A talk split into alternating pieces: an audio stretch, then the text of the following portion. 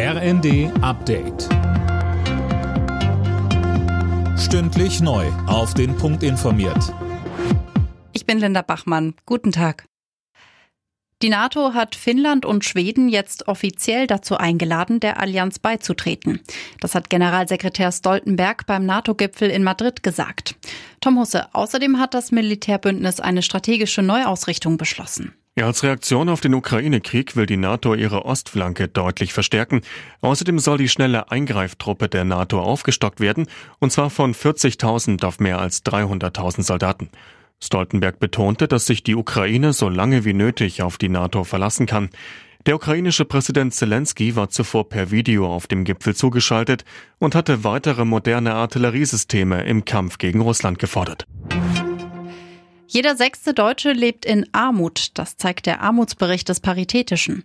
In den beiden Pandemiejahren sind 600.000 weitere Menschen in Armut gerutscht. Das war der stärkste Anstieg aller Zeiten, so Verbandshauptgeschäftsführer Schneider. In seinen Augen dürfte das Schlimmste aber noch kommen. Die Leute haben ein paar tausend Euro vielleicht auf dem Konto, für die meisten ist schon Schicht, wenn der Kühlschrank kaputt geht, wenn das Auto kaputt geht und anderes. Und deswegen ganz präzise im Herbst, wenn die Nachzahlungen kommen, auf Strom und Gas wird bei vielen ja, schlichte Verzweiflung ausbrechen, weil keine Rücklagen da sind, mit denen man das bezahlen könnte.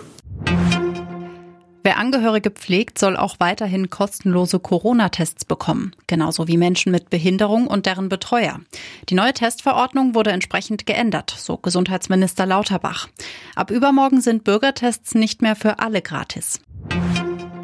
Ermittler haben in Baden-Württemberg den Gründer der Querdenkenbewegung Martin Ballweg festgenommen. Der 47-Jährige soll sich mehrere hunderttausend Euro an Spendengeldern in die eigene Tasche gesteckt haben. Ballweg kommt wohl noch heute vor den Haftrichter. Alle Nachrichten auf rnd.de